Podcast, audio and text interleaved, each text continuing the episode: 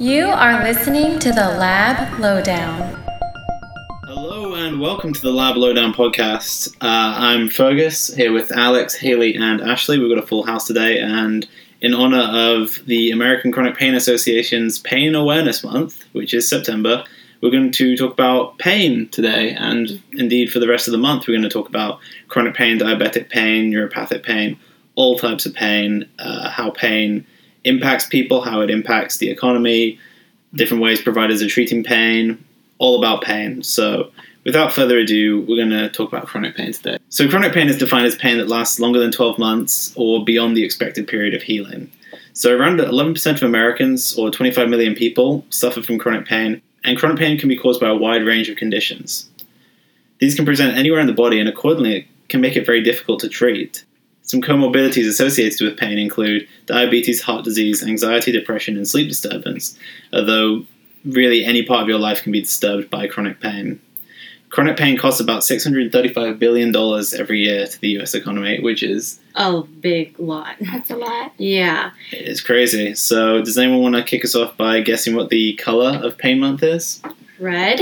No, Say blue. Purple. No, no, no. Blue because Ah. you're sad. it's blue. That's right. Alex, is, Alex was right. I thought it'd be red because red's kind of painful to look at. But, Red's more uh, That's my favorite color. well, you know what I mean. yeah. I, yeah. I would have guessed the same. So the uh, the official color of Pain Month is blue. So if you want to show your support for chronic pain warriors, as they're known in Oh, the community, you should wear blue this month as much as possible. More excuses to wear uh, blue jeans to wear. There you go. Will do. So who wants to talk about what they what they know about pain? Who knows something about pain? I uh, welcome back, guys. This is my first pod uh, in a while. Good. It's Haley. Um, I can talk about my recent experience with uh, chronic pain. If you Go want. for it. Mhm. Take it away. So I didn't have the uh, 12 month extensive pain. I had the uh, pain that lasted longer than expected. I was rear-ended for my fourth time, and I definitely uh, have recognized it and lived it firsthand how taxing it is on the body, um, especially uh, how it just affects your daily life Mhm. um, it's pretty insane. So um, I was having a lot of uh, pain in my neck, in my shoulder, and down my arm. I think y'all were all there when I thought I was having a heart attack because right. I couldn't feel my arm, uh, and it turned out to be a pinched nerve. And so there were so many different uh, things that I had to do to really control that and help the inflammation. And uh, throughout the process, I learned a lot of ways to help control chronic pain. Um, and I'll talk about that a little bit. Go for it. So, uh, one of the things that I did was go to a chiropractor, and um, the chiropractor that I went to specialized uh, in soft tissue Mm. versus a regular chiropractor uh, manual. What is it called? Like manual manipulation. Physical Adjustment. therapy. Yeah, like a versus adjustment. Mhm. Um, So is that like your first step when you started to feel all those pains? You just considered going to a chiropractic chiropractor first, or did your like PCP kind of recommend that? Um, I went to my doctor first, and um, I think after you are rear-ended, that's one of the things to say that they Mhm. recommend, just because um, your your body is when you have whiplash, your body is kind of like thrown into a whack, um, and so I went to um, a chiropractor right down the road, and um, instead of doing you know the manual manipulation, he really focused on the soft tissue and uh, it was it was pretty amazing and it was super helpful. So that's something that I would recommend. And then coupled with that, they do physical therapy. So you Yeah. learn the right way to um, to really like work out the muscles that Yeah. are um, hurt, how to control the inflammation because there's so much inflammation. I think that's where a lot of the pain was actually coming from Mhm. and uh, you know different supplements to take and all that and i think that kind of goes into the next thing that helped was uh, supplements because um, i was taking a lot of or i've started taking a lot of magnesium and Mhm. uh, vitamin d because we all know that's connected Bones, yeah. do we It's remember good. Uh, turmeric is good as well. Turmeric? Turmeric. It's meant to be good for inflammation. Yeah. And um, fish oils. Fish Yeah. oils are meant to be really A good big as one. well. Yeah. Uh, do we know um, how uh, vitamin D and chronic pain cross react or interact? Do you have I that? could guess. Is it something with the musculoskeletal system? I think is it to do with so vitamin D is important to a lot of hormones. So in order to like clear cortisol and repair soft tissue, you need testosterone. So is it to do with vitamin D converting to testosterone? Yeah, remember when we used to talk about the HPA-GT axis? Mhm. Way back in the day. That's what it is. So Oh. back to uh, that. Basically, once like your inflammation, um, you you know you're, you're kind of thrown off. So your body is inflamed. It's putting out um, hormones. If I'm Cortisol. cortisol, hormone. stress hormones, um, and as someone who, again, we've talked about this before, is uh, suffers from depression and anxiety. Mhm. I definitely felt it. So trying to take those, um, you know, those to help my pain, but also kind of to help me not go into a little bit more of a depressive state, uh, Yeah. not have my anxiety increase. That was something that I did, and I've definitely seen it help a lot um, because um, they're definitely interactive, and I uh, felt it firsthand. So that's what I'm uh, doing to get better. Yeah. Yeah, so uh, just feeding off of that, they used to think that um, that psychological models were actually a predictor of chronic pain, of who would experience more, who was more likely to experience chronic pain after trauma. Um, that people who had depression, and anxiety, because they knew there was a link, they just weren't sure Mhm. which one was the chicken, which one was the egg, kind of deal. Yeah. Um, but recent research has shown that uh, you may actually have the chronic pain gene, which uh, prevents the uh, binding of cortisol to the glucocorticoid receptors, Mhm. um, and basically leads to a buildup of cortisol. So you may have Dang. it's uh, the FKBP5TG and FKBP5GG uh, genes that lead to increased chronic pain. That's very interesting. Yeah. So- Maybe when we get into genetic testing, that's Yeah. something that Mhm. I can. So now they're, they're starting to think that it's the gene, and then chronic pain feeds depression and anxiety because you're anxious that you're going to get More in, pain. more pain, and you are depressed that you're in pain. Yeah, So definitely not fun. Yeah. So, It affects your overall well being for all patients Yeah. undergoing chronic pain. exactly. And I would I would encourage anyone who is suffering from chronic pain um, or treating patients that Mhm. have chronic pain to definitely check. Um, get those blood tests done to see where all the level levels are Mhm. at because cortisol, micronutrients, all that stuff. yeah, we actually have a whole Mhm. panel It's all dedicated linked. to chronic pain. Who knows? You might have diabetes. Yeah. But I mean, I have eaten a lot so of Snickers. And you know, well, if you're if you're in pain, you're not exercising. If you're not exercising, then You're eating Snickers. I guess Yeah. You're also just uh, eating as, uh, I mean, definitely eating to like, comfort, Cope with the pain. Yeah. yeah. it's a comfort eater. Mhm. comorbidities, huh? So I recognize the cycle. That's right. They work together to kill you. That's what that means. So on the uh, on the subject of it really um, affecting your well being, uh, there was a study done uh, back in 2006. I know that was 12 years ago, but it was done by the American Academy of Pain Medicine. A study conducted with 303 chronic pain sufferers taking opioids included in that sample. Uh, how it relates to well being, uh, 51% of that sample felt that they had little to no control over their pain even while they were on opioids. Um, and uh, 59% uh, did say that it affected their overall enjoyment of life.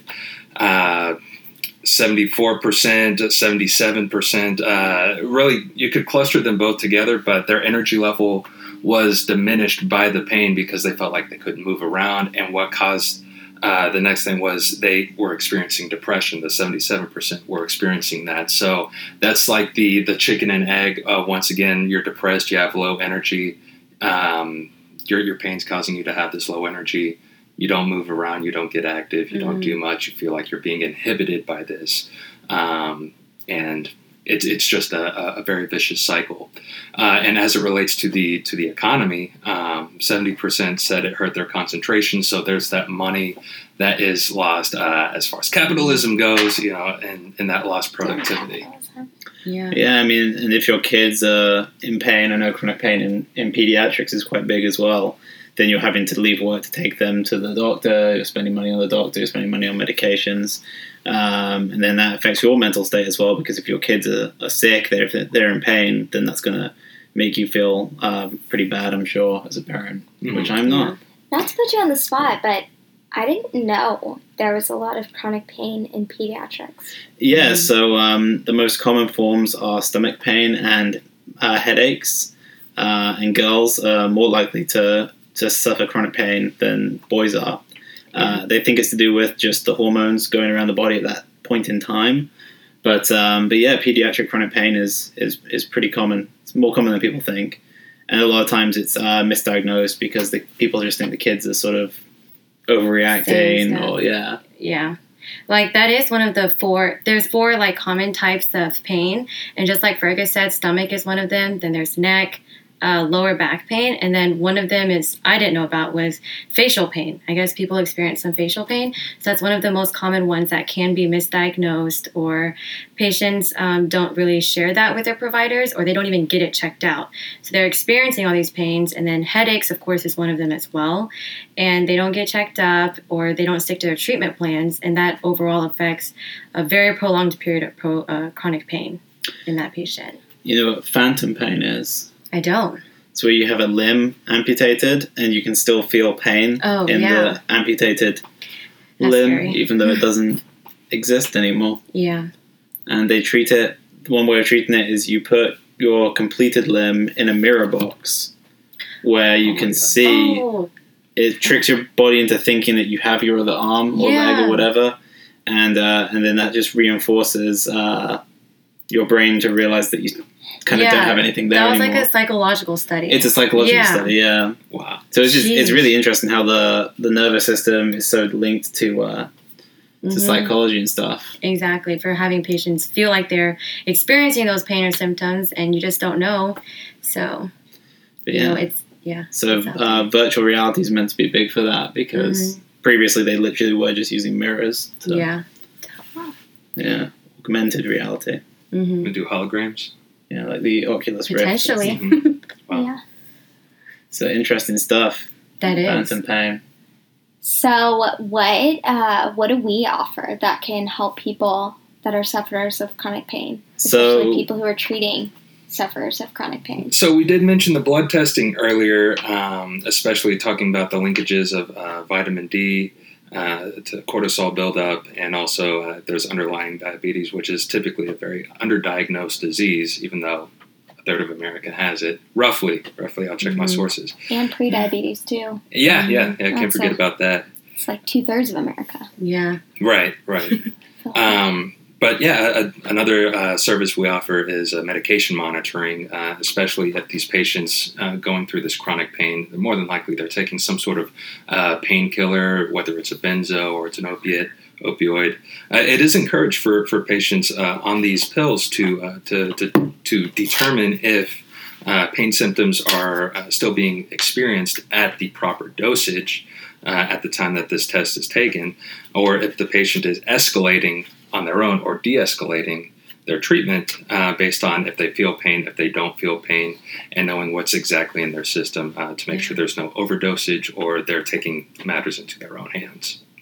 hmm I think I would definitely uh, agree with that. Um, we always talk about this. It's like the silo of uh, almost medication, but also the silo of communication that patients uh, have with their doctors. They kind of forget that um, you get a medication from one doctor, you need to report that to another doctor. Yeah. So, say they're seeing their family medicine doctor and they're getting treated and they're given a medication, and then they see their pain management doctor, they're treated, they're Mhm. getting, you know, they're given a medication to help with their pain. Uh, they're going to their endocrinologist to help control their diabetes. Um, Mhm. all these medications work together. Um, and I think a patient sometimes they're in so much pain, they're just taking whatever they can to get rid of the pain. So they may not recognize it. So, like Alex said, it's making sure that they're taking the medication as Mhm. prescribed and also just making sure that there are no drug to drug interactions. Mhm. And um, also, one of the things that a lot of people experience with chronic pain that we sometimes forget is uh, sleep. So, Yeah. I mean, it, it like that's the thing that it did for me is it like interrupted my sleep so much that I had to be put on um, a sleep medication because I legitimately couldn't sleep and that was making me miserable. And so um, It's all Um, linked. it's all linked. is. It's all There's a relationship to it all. yeah. That's right. But um, yeah, luckily, or well, not luckily, I'm like deathly allergic to opioids, so I can't take anything. um, so I don't have that really to rely on to control pain. But Yeah.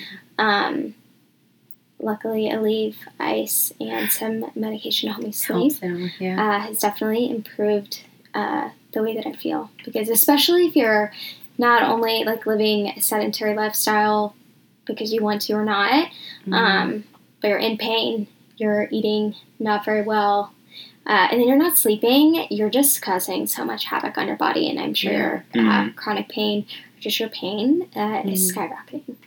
So Yeah. it's a pretty miserable state to be in. So we offer a lot uh, to help patients really climb out of that Mhm. slowly but surely. We do. No, we work with a lot of pain pain physicians We do. Yeah.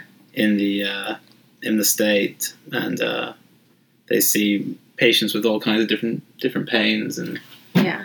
and we do we do help them a lot. I think uh, Mhm. with the blood tests, with the urine tests, and even allergy tests. You know, uh, allergy causes a lot of inflammation, which can lead to uh, pain. joint pain Mhm. and just contribute to the overall inflammation in the body, which is going to contribute to the overall sensation of pain.